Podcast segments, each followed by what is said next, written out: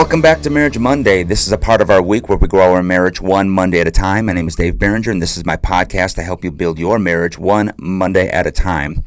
Today we're talking about dates, and I believe in dating your spouse. I believe in doing things intentionally in order to stoke the passion of your spouse and your heart together.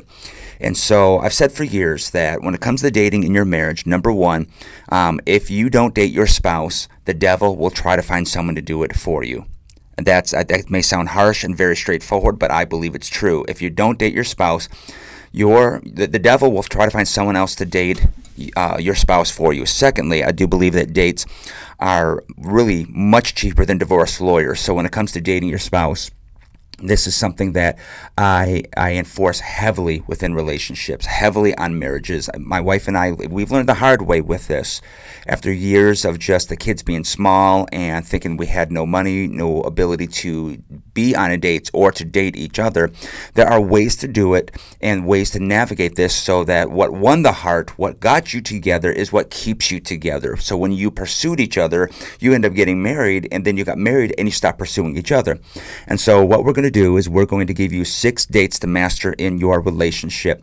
So here we go. Number one, let's call this the at home date the at home date. This is where you're at home and you're doing a specific date. Um, maybe it's a movie night. Maybe you have recorded shows. That's something that my wife and I used to do, especially when the kids were little and we had no money. We would, now I'm dating myself, get VCR tapes and throughout the week tape certain shows and stack those up in our bedroom so that on Thursdays we would get popcorn and we would put the kids to bed early and watch the shows for the week. It was our cheap way to have a date, but nevertheless, it gave us a good reconnection point, gave us a chance just to laugh together, to just enjoy some time together uninterrupted, and just to really have a time where our hearts were brought back together. Something cheap that we've done for years is at home we go for walks. We've done this for years. And I wish we would have started when our kids were small. We had the double stroller, put them in, and just go for a walk. Uh, when we were younger, our parents lived closer to us, and so we, we could have dropped the kids off just to have an hour or two together. But the at home date is a very simple, easy way to just stay close and to do something together. Also, if your lives are busy and you both have jobs and you're both working, what better way to get away from the crowd, stay in your pajamas, to watch a movie, to sit on the deck, drink some tea, watch the sunset, do something at home. It's cheap, it's simple, it's easy, and it's a great place to reconnect. Uh, secondly, the second date is the spontaneous date. This is where you're doing something that is totally unplanned, completely spontaneous. And this is more than just, hey, as a husband, I'm going to sp- just spot, um, just surprise my wife and just tell her, hey, drop everything, let's go out on a date right now. I will tell you this my wife doesn't necessarily enjoy that. So that's not necessarily the spontaneous date I'm talking about. I'm talking about when maybe you're dropping off the car for an oil change or to get fixed. It's going to be a couple hours. And instead of sitting in that place waiting for the car to get done, why not plan to say, you know what, we've got two hours. Let's go out to, to dinner together. Let's just go have a date that we didn't know we had the time for until we realized how long the car was going to be in. What about if the kids have to be picked up from their dance recital, uh, not their dance recital, you'd be there, um, from from their dance practice, football practice, marching band, and it's going to be 45 minutes, maybe an hour, why not just look at each other and say, let's do an ice cream date? Let's just go and get something together, get some dessert. We won't tell the kids. It's just going to be us. You've got that small block of time. Instead of sitting in the car and doing nothing, you do the spontan the spontaneity that goes out and just reconnects without the the worry about you know entertaining anybody. Um, you're not really planning anything. You're just going out and doing something together. How about this one? This is a huge one. The reconnection date. The reconnection date. This is where my, my dad used to use the term. Uh, he used to say that two people have become like two ships that pass in the night. In other words, they're existing in the same harbor, but they're just passing each other. There's no connection. And sometimes that happens in marriage because life gets so busy and the, and the just the mundaneness of everyday life, taking care of the kids, the job, all of those things that you're just passing each other in the hallway.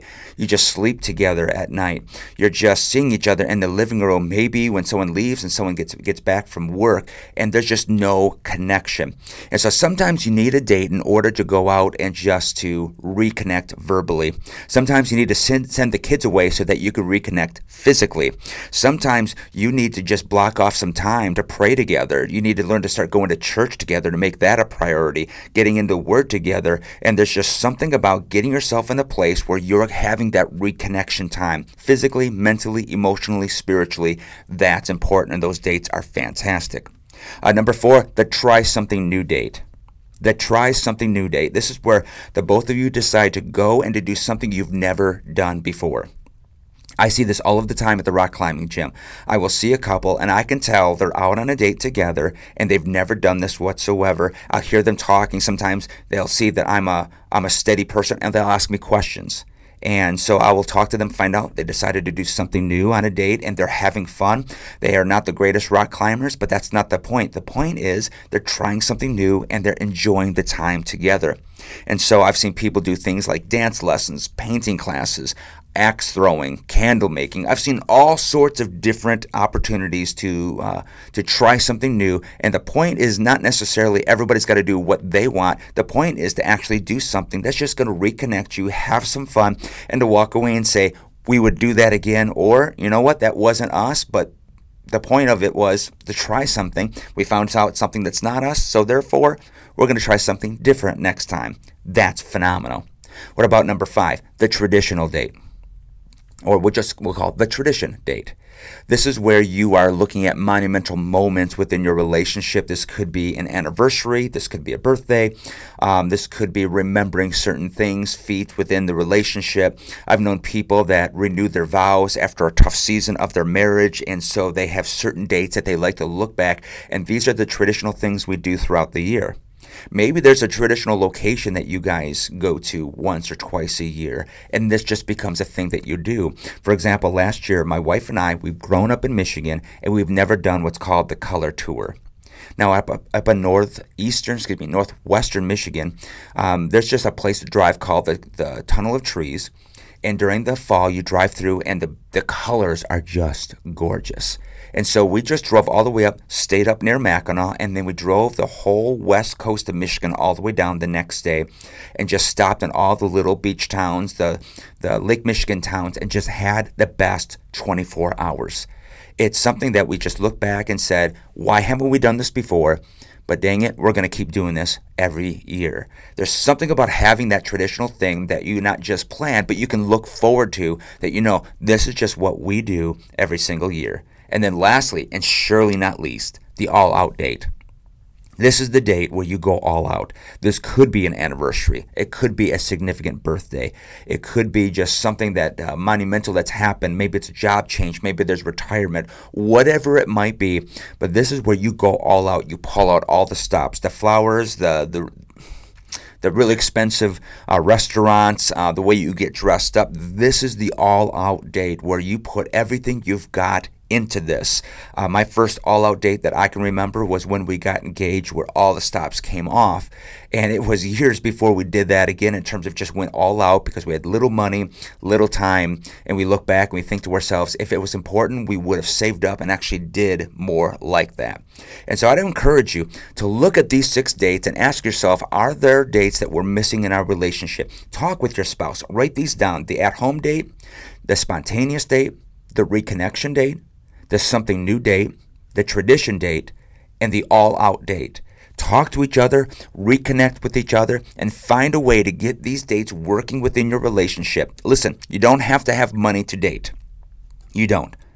Now, to do some of these dates, the all out date, yes, there's going to be some expense, but this is stuff that you can budget for, you can save for. You don't have to do those all the time. But nevertheless, we don't have any excuse not to pursue our spouse and to continue to date our spouse.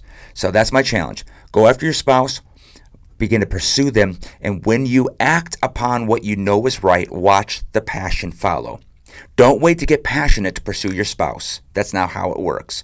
Passion will pursue activity. That's my challenge to you. So I love y'all. Have a great Marriage Monday, and we're going to see you next week. God bless.